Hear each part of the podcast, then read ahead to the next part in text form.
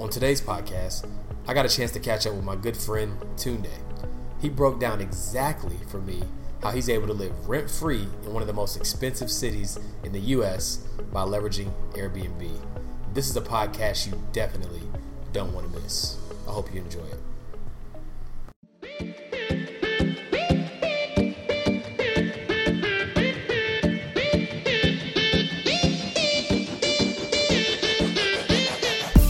Welcome to the Legacy and Lifestyle Show, where you'll learn how to live the life you want today while planning for the legacy you want to leave tomorrow. And I'm your host, George Achenpalm, entrepreneur, financial advisor, fitness enthusiast, and foodie.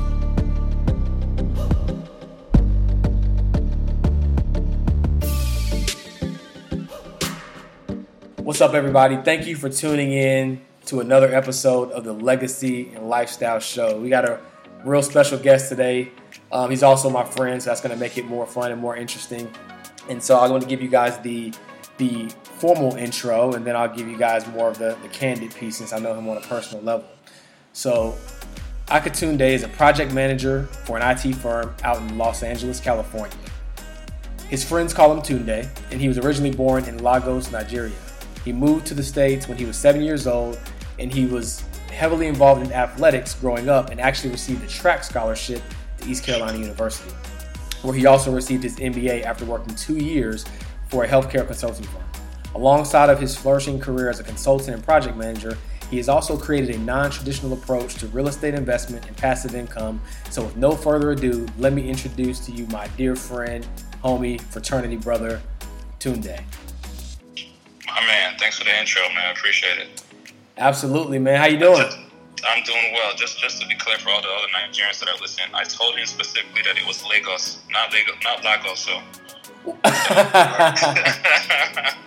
my man. Well, I, I I appreciate the correction. Thank you. My, my, good, my apologies. It's all good. It's all um, good. And so, man, it's like you've been living your best life these past couple weeks, man. I saw you were out in Coachella week one, then working, working air quotes poolside beside the uh, the Hard Rock Cafe, then out in Vegas, then back to Coachella. So you've been having a good time the past couple weeks.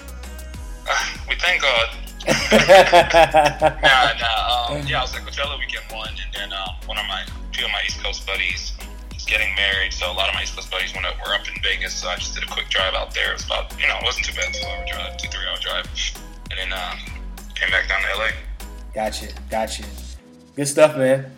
All right, so to give you guys a little background, so my first time going out to LA was actually um, in 2016. I had never been, so I was super excited um, to get out there. And I knew that Tunde had moved out there um, a little bit before I had, I had, came. I'm not sure how long before I came, um, but since you know I had never been, I kind of had mapped everything out. Was googling restaurants, googling what I wanted to do, and I just kind of gave him a heads up, literally like two or three days before I was coming out there just to uh, see if we could connect while I was there. His first response was, "Where are you staying?" And I, told, him I had found an Airbnb.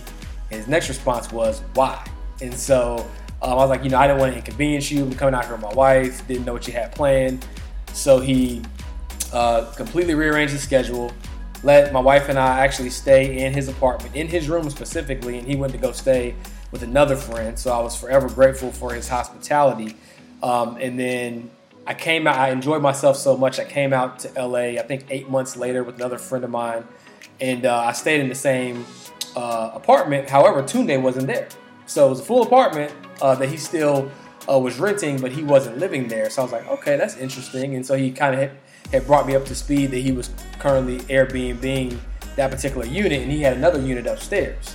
Um, so a few few more months go by. I'd say another probably six or so months. I, I just came back out there this past March, um, and he had uh, told me about another apartment that he had. So I'm like, man, like what is this?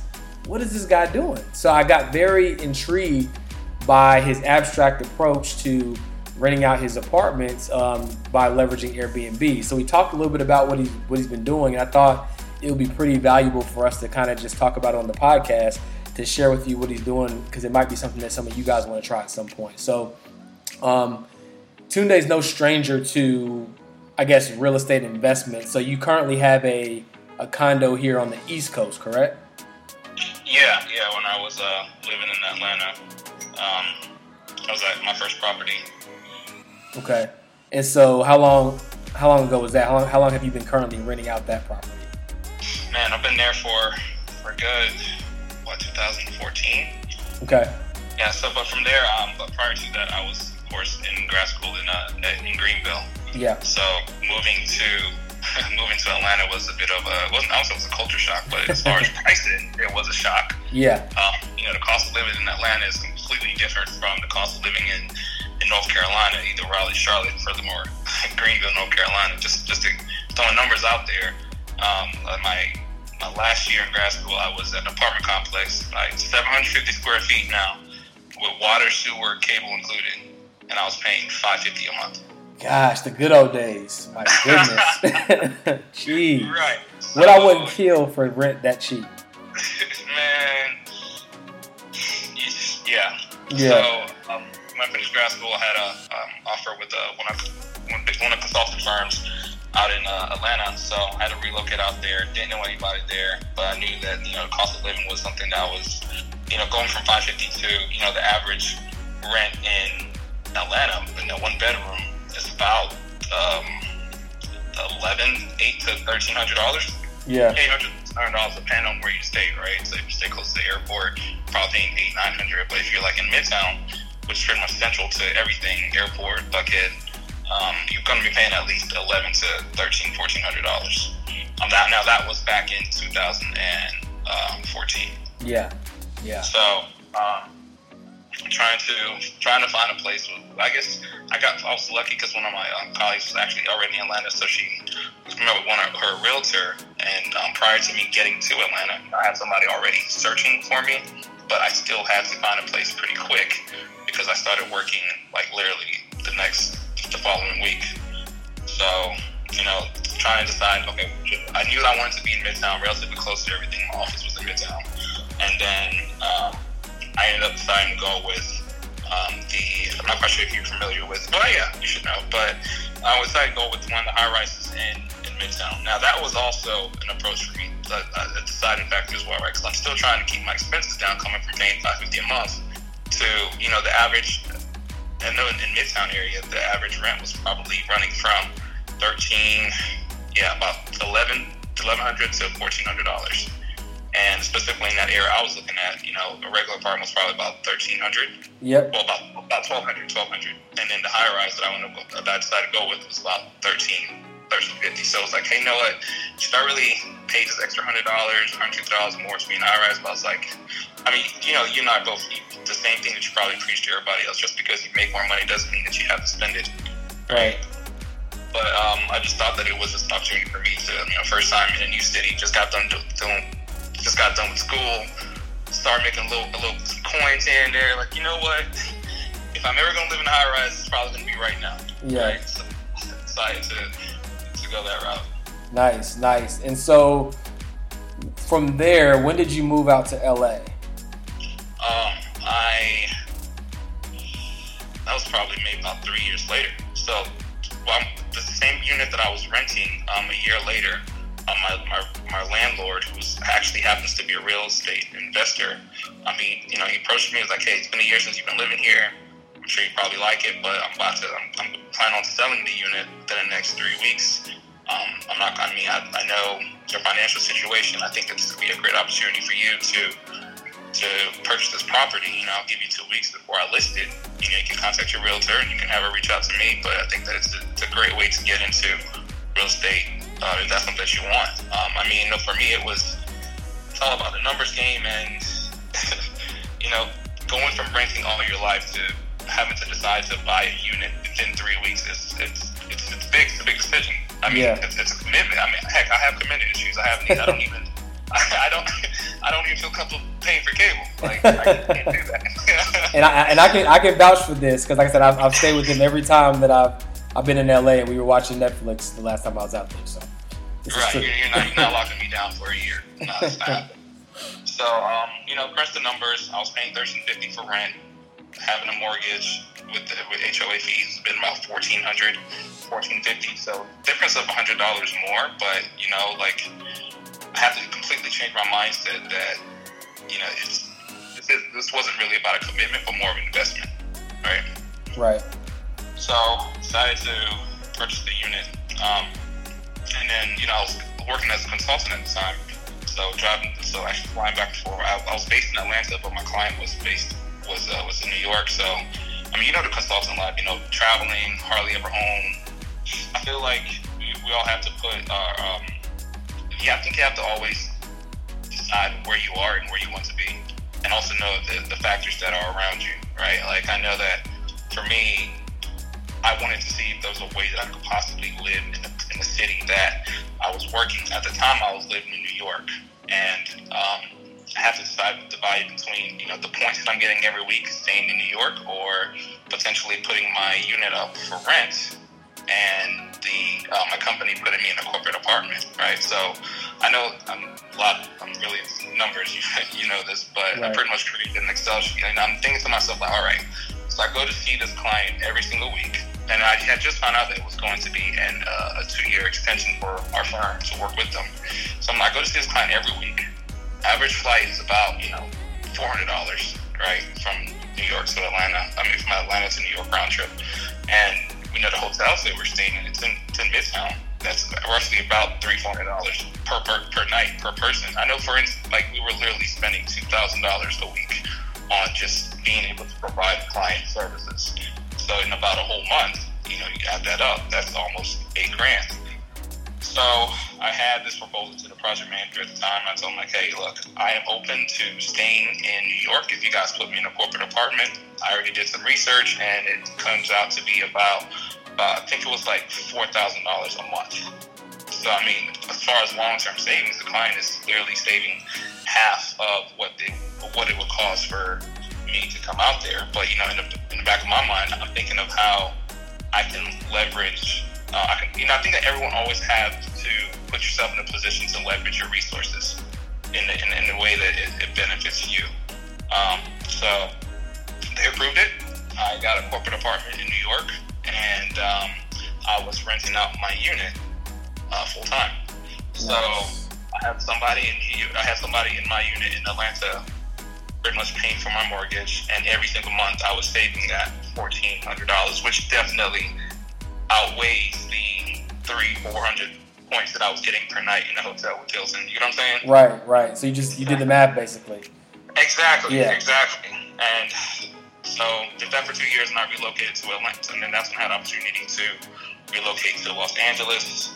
And you know, it's something different when you have when you used to not pay your rent. Right. For the past, for the past two years to um, moving to one of the cities that has the highest rent in the country. Yeah. So um, for me, it was just I mean, it was just another life change. Um, I won't say it was a culture shock because I mean I've been out to California quite a few times, but um, it was it was I think at that time it was just what I needed. Right? It's like I, I got off the road, I get this opportunity to work from home, and um, no longer have to travel after six years of consulting and traveling, living out of a suitcase pretty much.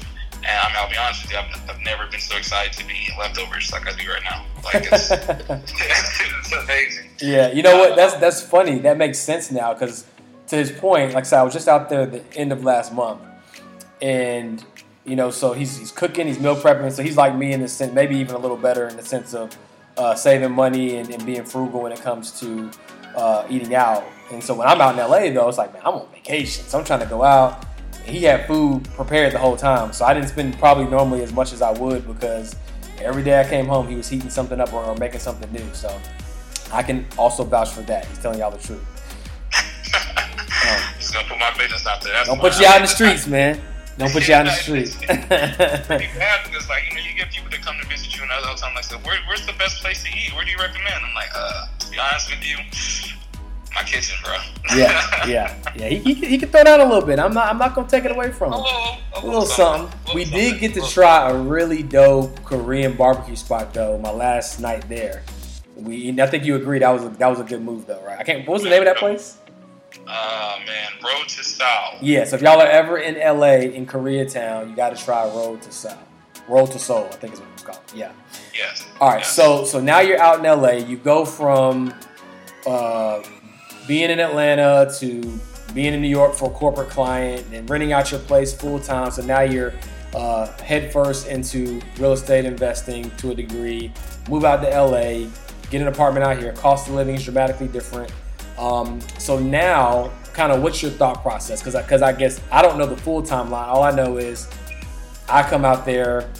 I think it was spring of 2016, and then the next thing I know, I come back six to eight months later, and you got a whole unit rented out. So kind of, kind of bring me up to speed on how you got there.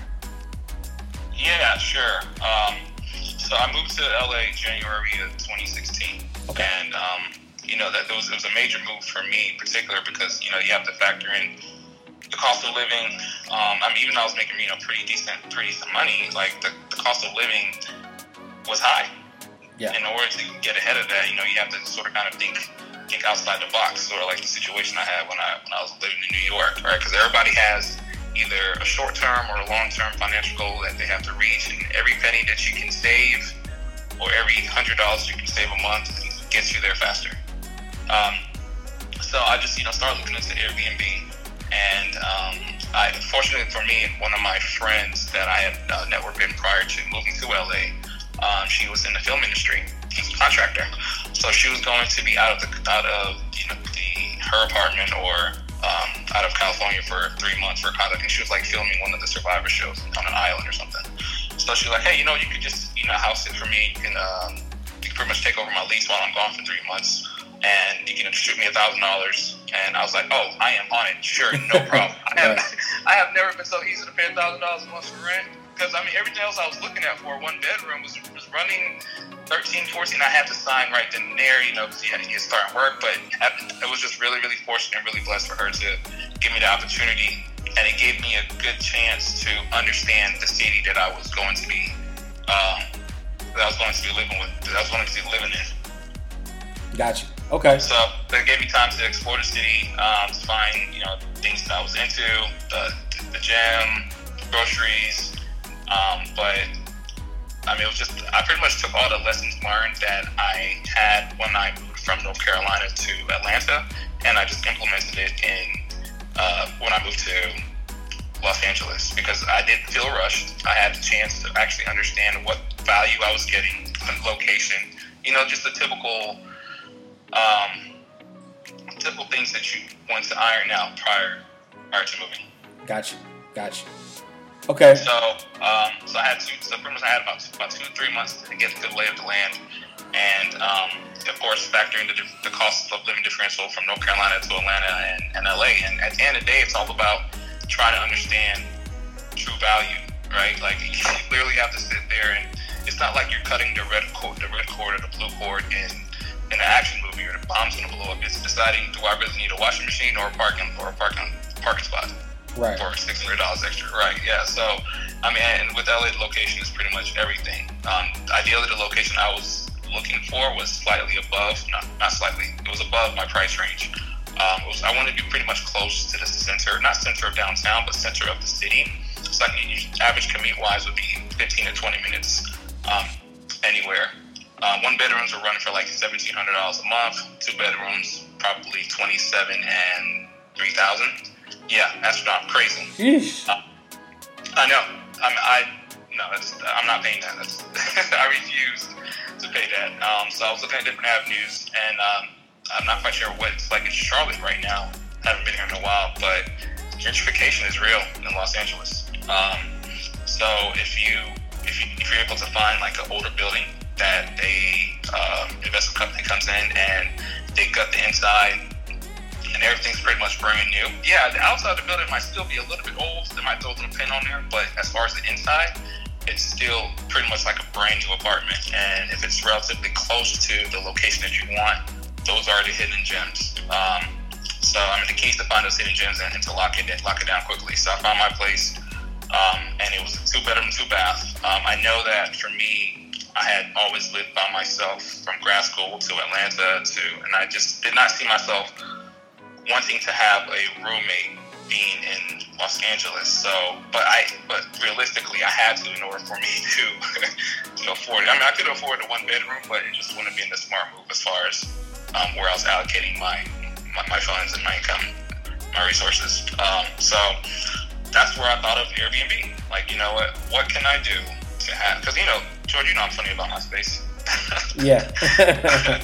uh, what can I do still have the income for someone else to be living as a roommate, but I don't have to see them every day. Yeah. Right. Um, and that option, I don't know what sparked that idea. I think that um, a few of my buddies in Atlanta, they had started doing it right before I was about to move.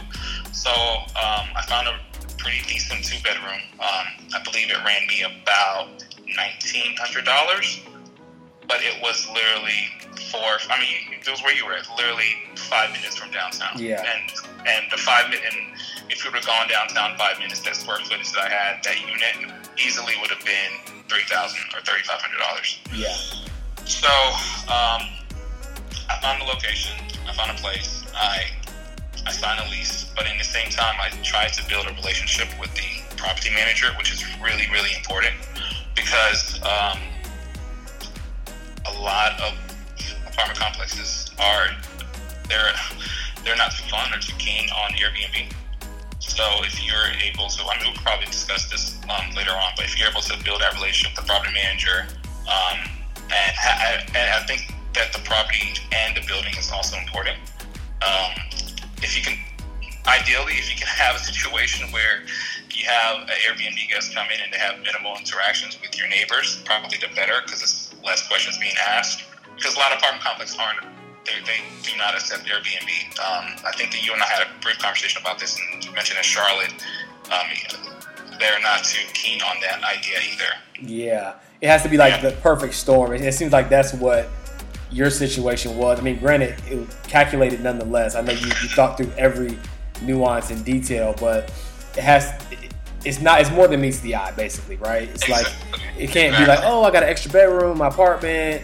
I should totally do Airbnb. There's a, there's a lot more that goes into, which we'll talk about um, as we get into the podcast further. But but yeah, Right. okay. So so really quick, so you got the two bedroom with the foresight initially of knowing that you were going to Airbnb it. I got the two bedroom with the foresight of knowing that I was going to Airbnb the second bedroom. Yeah, the second bedroom. Okay, gotcha. So yeah, so I did a little research and I, you know, logged onto the Airbnb website and I looked for what the average two bedroom and two bathrooms were going for in the area, relatively close to the area that I was that I was going to be moving to, that I was going to be living in, that I was going to be Airbnb that unit. And I crunched the numbers. I'm like, wait, this is a, almost two or three times more lucrative to air out the, both bedrooms rather than one. So I, I made a few edits to my uh, to my Airbnb page, and I published it. And within a week, I had moved into the apartment, and within a week, I was booked for the whole month. Wow. Yeah, no, don't George, don't say wow because now I have to find a new apartment. yeah. Yeah. So, um, uh, yeah, so I, I, put, I published the listing, and I was immediately the whole apartment was well, the two bedroom, two bath was booked for uh, for the month, and I literally had to find another apartment to live in within the next week and a half. Like I mentioned earlier, um, gentrification is is, is is a big thing here in um, in Los Angeles, and my property manager, who I had the relationship with, mentioned, "Hey, um, if you know anybody that's looking for an apartment, we're making renovations to one of the units on the top floor. Um, you can just feel free to send them my way." And I was like, you know, just let me check it out. So I, so uh, I set an appointment with her the next day, and I went up. It's the same building that I was. It's my, that's the same building I'm living in. Um, went upstairs, checked it out. I walked in. I automatically knew, based off of how much um, I knew about value, square footage, uh, location, and amenities that came with the building, two parking spots. I was like, yeah, so um, sign me up and do not post this ad and lock me in immediately. it's like, so how are you going to have a, um, how are you going to have two bed, how are you going to have two apartments?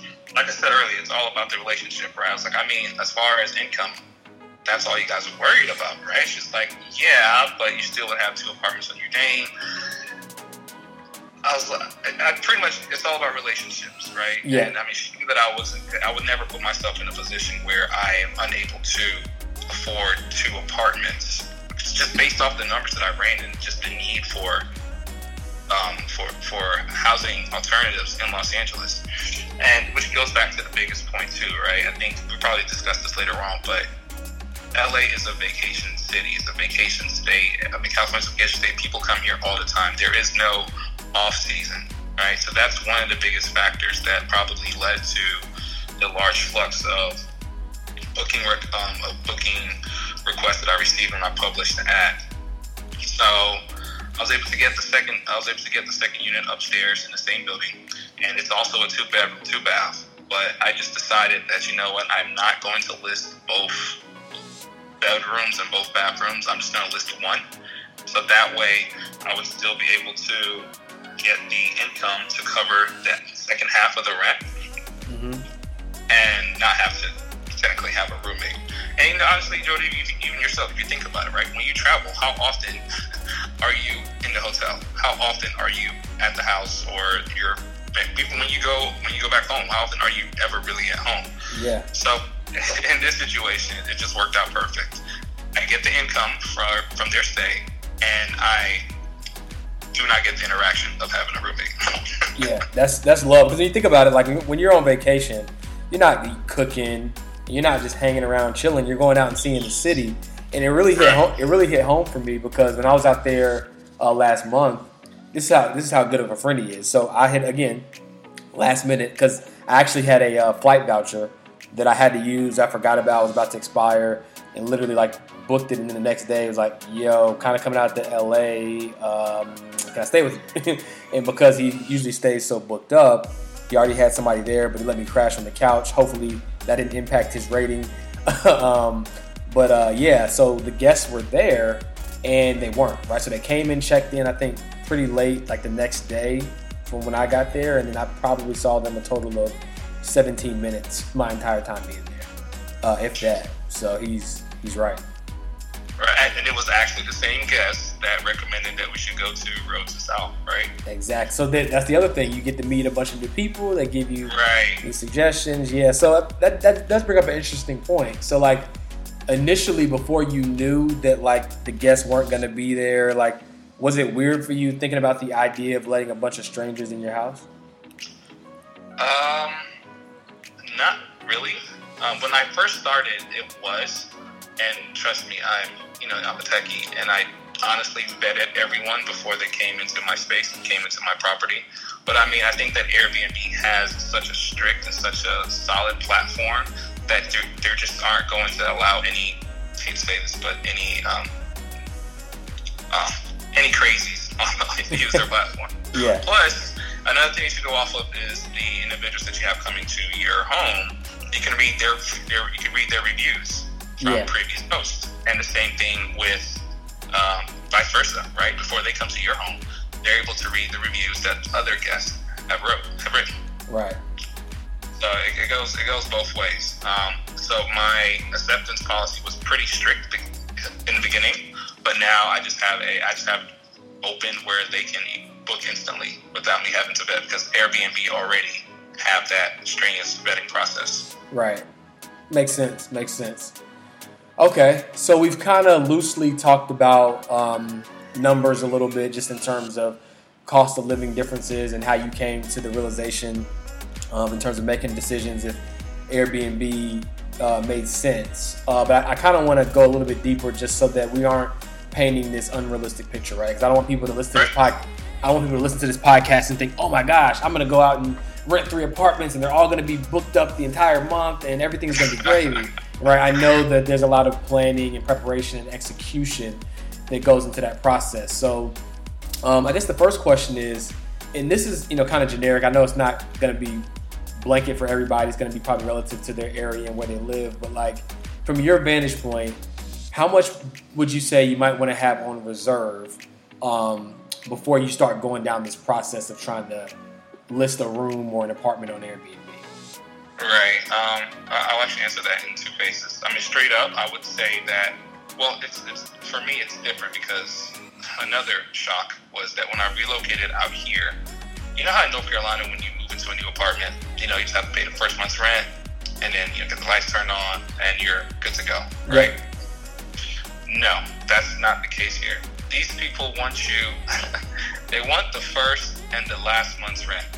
So if you think about it, if you have average two bedroom, two thousand dollars for your first month's rent, two thousand dollars for your last month's rent, off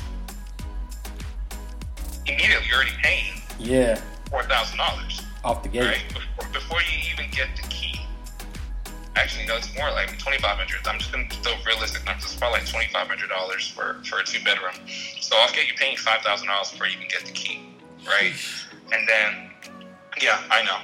And then um, when you factor in, you know, the furniture, getting the lights turned on, every it's just pretty much just like if you hate moving, starting an Airbnb might not be for you. Honestly, I'm Yeah. just gonna be honest with you. But if you're into setting up decor, setting up an apartment, having a vision, if you're creative on that in that space, it might be a thing for you. And I mean, there are so many different avenues that you can use too to decrease your expenses for furnishing. Um, I believe that I told you about OfferUp. Yeah, Um, I, I literally live and die by OfferUp. I nowadays I buy everything off of OfferUp. My Coachella ticket, OfferUp. No way. The, the chair that I'm sitting on right now, OfferUp. My cell phone that I'm using, OfferUp. what? You know, it's funny. I took immediate action. Like I, uh, when you told me about, it, I think he had uh, he had a guest that left. What what was it? Uh, a vacuum sealer. What I don't even know what the formal name of it is. So I was like, let me check this OfferUp thing that he's talking about. And so I saw it's legit. I, I put some like Adidas sweatpants on there just to see, and lo and behold, somebody bought them. So uh, yeah, OfferUp is a thing. Definitely is a thing. It's, I, I say it's like Craigslist without the crazies.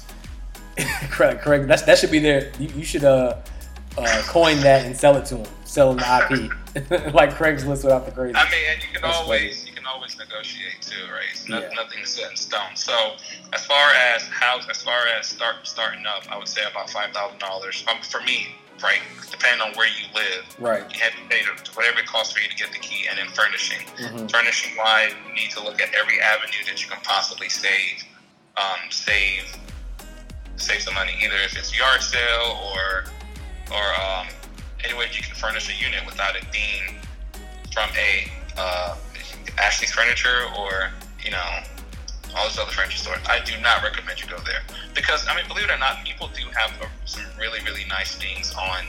On I mean, I, I don't know how OfferUp is in in your area, but here everybody's moving and everybody's literally moving every day, right? So if you can find somebody that it has to get out of their apartment like a day or in like two three days, and they're pretty much selling everything in their unit, and they have a really you know a good taste, like modern furniture, modern chairs, modern couches, modern decor, that will be your best bet. You can literally buy up their whole apartment, and you can negotiate the price down. Um, I know that's what I did for you know the unit that you were um, that I live in right now. I had someone that literally had to go back to France because she was done with school, and I literally just bought up her whole apartment and I negotiated the prices down. Nice, nice. Okay. So you want to have, depending upon your area, obviously situational based, but you want to have whatever Yeah. the security deposit plus, you know, whatever you know, rent or whatever is required for that, and you want to use creative avenues to try to furnish Exactly. the apartment because you have to furnish. You can't just walk in and say, "Hey, I got this empty apartment with no couch and no bed." You have to furnish it, but you can be creative in that process and not spend a lot of Right. money. Okay. And there's the second part of that. So the answer is two phases. I mean, you don't have to start big by starting with a whole nother, um, by getting a whole new apartment. You can start with yours. If you live in Charlotte, you know, you know CIAA weekend's coming up. You have some pretty decent stuff. Go, I don't know when CIAA is. I think it's coming up. But any events that you know is going on in the city, take pictures of your of your home, post it up, add some detailed descriptions on it, and you know, you, you, every Airbnb has a filter where you can each person that uh, applies to stay at your home, they have to have certain requirements. So you can have it really strict. They might need to have two or three or more than five reviews that are positive. They have to have government ID. You know, I mean, everybody's funny about their space, but Airbnb does a great job of making sure that um, your home is, is sounds like an Allstate commercial. Your home is in good hands. got you. Got you. Okay. Uh, and, and it's insured too, which is the most important thing. Yeah. Okay. Um, so another question. So if you if you look at how much, and I guess we can start with the first unit and then work our way to where you are now. So if Yeah. you look at how much your rent was, which you've so graciously shared with us, and then look at the amount of money that you were bringing in, how much were you netting off that property? And then, if you could walk us through the other two that you currently have as well. Right. Okay. So, first apartment that I initially had all intentions of living in, I believe I got that for 1995, or so I'd say about two thousand dollars, give or take. Um, in one month, I was probably turning around, I would say, 3500 $3,500 a month consistently, average. Nice. Um, so roughly, that's about fifteen hundred dollars worth of um, income, excess income. Nice. You know, I, now that that also now that fifteen hundred dollars that also includes you know the, the service that I paid for the cleaning lady for the, my cleaning service, um, laundry, all that good stuff. But I mean, I would say profit wise would be between one thousand to fifteen hundred dollars extra profit just off of the unit downstairs. nice. Now, the unit that I lived in, um, I was making. I mean, let's say the rent. I believe it's a little bit more expensive, like twenty two or twenty three hundred dollars. But uh, I was making maybe renting out the other room. I would say possibly around averaging seven to eight hundred dollars. Yeah, seven to eight hundred dollars. But if you factor in the eight, seven to eight hundred dollars that I was making off of the unit that I was living in, and the fifteen hundred dollars that I was um, that I was getting from the unit downstairs, Right. and my rent is roughly twenty three hundred dollars. I'm pretty much living rent free, right? Nice. And I could, and I mean, my end goal ideally would be to purchase a home out here in California, but it's, I mean, real estate out here is a whole other beast of its own. You have to have a dual income household, strong income to even be considered for a deposit. You know, average homes here for a two bedroom, two bath house is like five hundred thousand dollars. Ridiculous, I know. Phew. So I mean, uh, and I, and I know that now. Going, I knew that before I came in here. So any way that I can save a thousand dollars or two thousand dollars a month, uh, or not having to pay somebody else two thousand dollars just to live, I was going to take it. So Yeah. just slowly trying to build this up. Um, that's that's the end goal. Yeah, so somehow in one of the areas of our country with the highest cost of living, you are somehow living rent free. Isn't that something? Isn't that something? I told you we thank God. We thank God. Oh man, that's good. God, though. that's good stuff. That, that is really good stuff. Uh, so moving right along, um, you mentioned it briefly, um, and just in terms of you have like sounds like a cleaning lady, and um, I guess they do the laundry for where the guest sleeps, and the, and also the towels and whatnot that they use. So Yeah. beyond that, like, is this kind of a, a time commitment for you? Like, is there a big time co- commitment that goes into this process? Um, initially it was because, you know, I'm thinking like, okay, well, if I have to pay $25 an hour for a cleaning service, I need at least two or three hours. That's $50. Uh, you know, you know, you know, I also mentioned that I work from home. So initially when I was, when I started doing this during my lunch break, I, you know, because I was convenient enough that the unit that I was Airbnb out downstairs, uh, that was Airbnb I was in the same building I was living in. So I would literally during my lunch break, I would go downstairs, clean it up, you know, run back upstairs, get on my call, finish up my work, and have the unit, you know, ready for the next client. I'm ready, ready for the next, um, next guest. But at the end of the day, I'm just thinking to myself, like, okay, is this, am I really going to give up an hour of my day for this fifty dollars that I'm trying to save, or should I just outsource this and give myself a? I mean, it was, it, can, it was initially it was time consuming because I was trying to cut avenues on saving. Right, but it got to a point where I just got so busy with work and life and other things that I had going on, I just could not sustain committing to doing the laundry for another unit, uh, Yeah. clean the other unit. So I think I did that for about a month, and I was like, you know what, it's just best for me just to outsource this, and that that's made my life a lot easier. And everything's pretty much automated right now. Um, my cleaning service, they do a stellar job, uh, and they, uh, you know, the biggest thing is communication, right? So they're aware of when I have guests checking out, guests coming in, um, and it's literally like clockwork. And it, I mean, it took me a while to get it to be automated. I don't want you to think that, oh, well, snap of a finger, everything's going to go. But uh, I've had the same cleaning service for about two years, and uh, everything's pretty much automated. There, as far as time commitment, there isn't much time commitment on my end. Um, as far as messaging the guests that come in and go out, I already have everything um, with the application with the Airbnb application. You're able to save your messages, so it's literally like clip art, copy, copy and paste. yeah. yeah. So it gives them an introduction. I like it's less time on my hand as far as managing this. It's pretty much automated to this to this point. It took me about a good three to four to five months to actually iron it down. Got you, got you. And just to back up for a second, uh, correct me if I'm wrong. I think I feel like I remember you saying that outside of the unit that you have uh, upstairs, the one you got downstairs, are you? Do you also have another unit in LA as well, or no?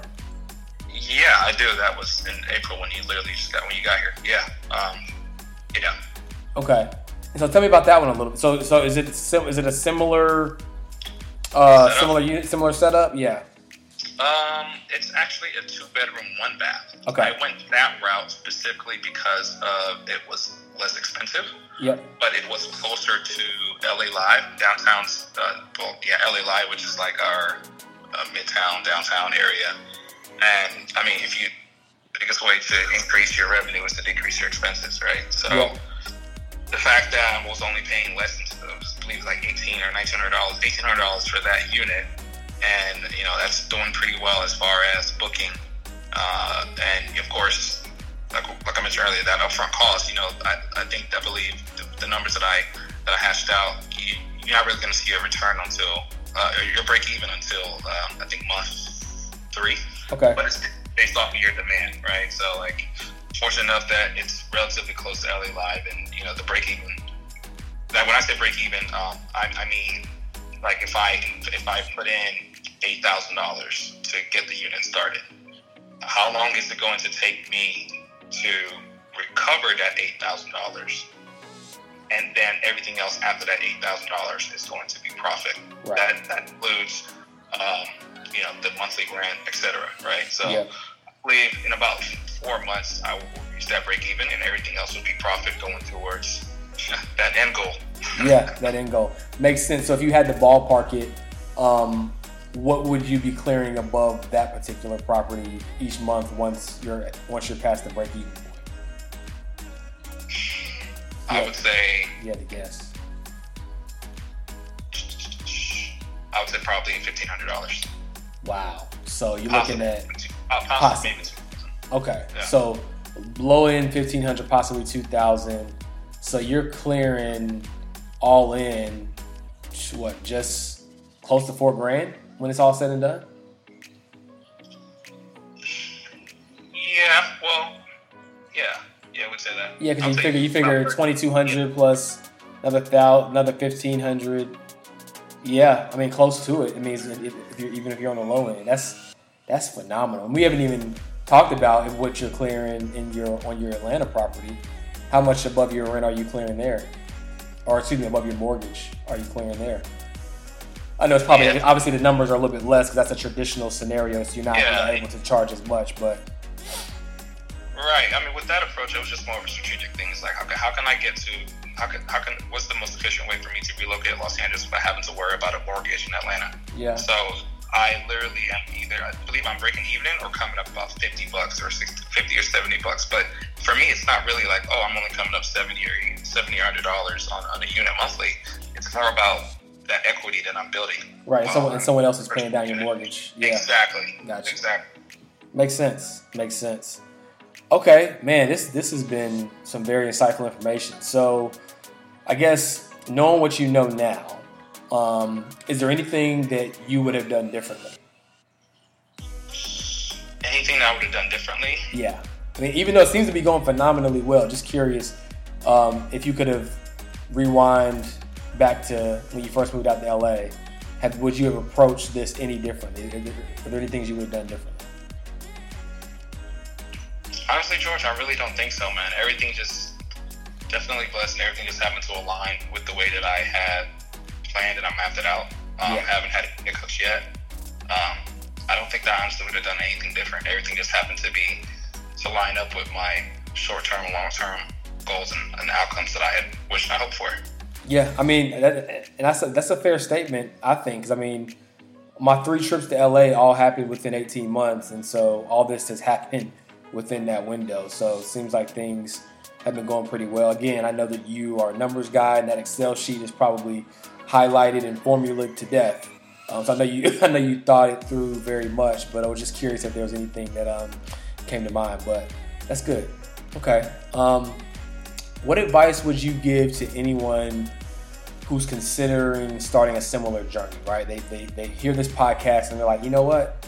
Uh, maybe this this Airbnb life is for me. Like, what advice would you give to somebody getting started today? If you don't like sharing your space, it's not for you. You know, like a lot of, I mean, I'm, I'm the same way too. Like, I'm, I do not like sharing my space, but I love money. right? Like, I mean, that's that's the end goal. I mean, but my drive is, might be different from other people's, right? I know that situation I live in right now, I refuse to pay two thousand dollars to a landlord, and it's just going to go in the trash, and it's not going towards anything. Um, yeah, I, I can't think of anything else, George. Okay, so you don't like sharing your space, this is not the route for you. But yeah, if don't sharing your space, it's definitely not route for you. Um, if you think of, sorry, I just thought about this. Uh, definitely know that there are going to be some unexpected expenses. Um, Georgie, I mean, you said you said clear about four thousand, but I think I think that overall, on average, I would say probably three because there's always an expense, right? Like you have to take care of the cleaning service, supplies at the house that might that somehow toasters might end up missing, and you don't know until like three weeks later, and you don't know which guest it was. You know, you know, I've bought like four different hair dryers over the past six months. like the things that I used to do in hotels when I was young. Yeah. I think to me right now. Got you. Karma. No, I know. Tell me about it. Tell me about it. Okay, so so but there are a lot of unexpected expenses, and I'm not saying. And, and the biggest thing is you also have to be careful of the location that you're in too. I just happen to be fortunate to be in California, right? I'm not saying that this is going to be the same thing that happens if you're in uh, Greenville, North Carolina, or, or, I think you know Raleigh's Raleigh and Charlotte. Those are probably great cities, but you know those are the only two that I think of right now. But I can't really just make sure you do your research. And the best way to start, I would say, is to look at the, the property that you're looking at getting into do a Airbnb search and see how much the other properties in that in those areas are, are going for. That way you're able to see, okay, if I have this unit that pretty much square footage wise is the same, two bedroom, two bath. It's currently going for, um, for instance, two hundred dollars a night. Let's say give or take, I rent out fifty percent. Um, we can also look at the availability calendar of the of the other hmm. units that That's you're a good point. too. That's a good point. So you're able, yeah, so you're able to see if okay, well, I see that this unit is styled this way, it's decored this way. This must be what the market is trending towards. And if he or she is able to have 50% occupancy throughout the month, wow, they're really bringing in this amount. Okay, so it's $200 a night. They're have 50% occupancy, so that's roughly $3,000 for 15 days, give or take, right? And you know that the rent in that area is two thousand, that lets you know that that's a thousand dollars worth of profit, and then you know give or take expenses, take off five hundred dollars for off of that, and then you're like, okay, that's five hundred dollars worth of extra income that I can put towards my end goal, whatever that may be. It could be towards childcare, it could be towards Sallie Mae, CFNC. You know, it's just you have to do your research and know the market, and I think that that plat- the Airbnb platform is a great way to uh, to do that. Well, there you have it, folks. Well, first and foremost, thank you for uh, getting in the weeds a little bit and sharing all the, the numbers and nuances of how you how you make this thing work. I'm sure it'll be very helpful for a lot of people. Um, the last question I have is something that, I ask every one of my guests, um, and the question is, what do you feel you're doing right now with your current lifestyle to prepare for the legacy you want to leave tomorrow? Now, at face value, essentially, you probably told us that throughout uh, the podcast by just being uh, proactive with your approach um, to what you're doing with Airbnb. But just if you could put that into words, uh, what would that be? What do I feel like I'm doing right now that I'm contributing towards building a legacy? Correct. For my future. Mm-hmm. Uh, what am I doing right now? I think that um, it's key that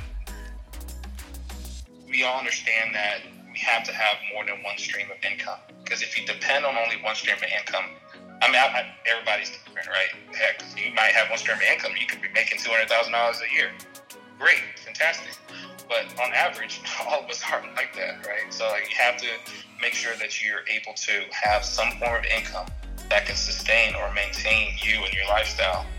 Um, if you're if you're in a situation where your mainstream, your main income is is not available, and it could be something different. Like I know, it heck, it could be, it could be. Uh, I think I'm not quite sure if it's, it's in Charlotte, Turo. Turo yeah, like, I actually use that. Yep. Mm-hmm. yeah. It could be that. It could be Airbnb. It could be a part-time job, or it could be something that has to do with your passion. I know me personally, I like, believe it or not, decorating. I have, I love watching HGTV. I, it's probably my, if I turn my TV on, it's probably on HGTV over SportsCenter. Like that's just yeah, that's just my thing. But um, I, I, think that's that, that's the key. You just have to understand that you have to have more than one stream, one stream of income. Like it, I like it. Well, thanks for your time today, Tunde. Uh, we had a great time uh, hearing about your Airbnb journey, and uh, we hope that somebody takes action on the advice and tips that you shared today. Oh, anytime, George. Thank you. Thank you. Thank you for tuning in to the Legacy and Lifestyle Show with your host, George Acheampong, where you'll learn how to live the life you want today while planning for the legacy you want to leave tomorrow. Purpose, passion, and profit. Makes sense to me.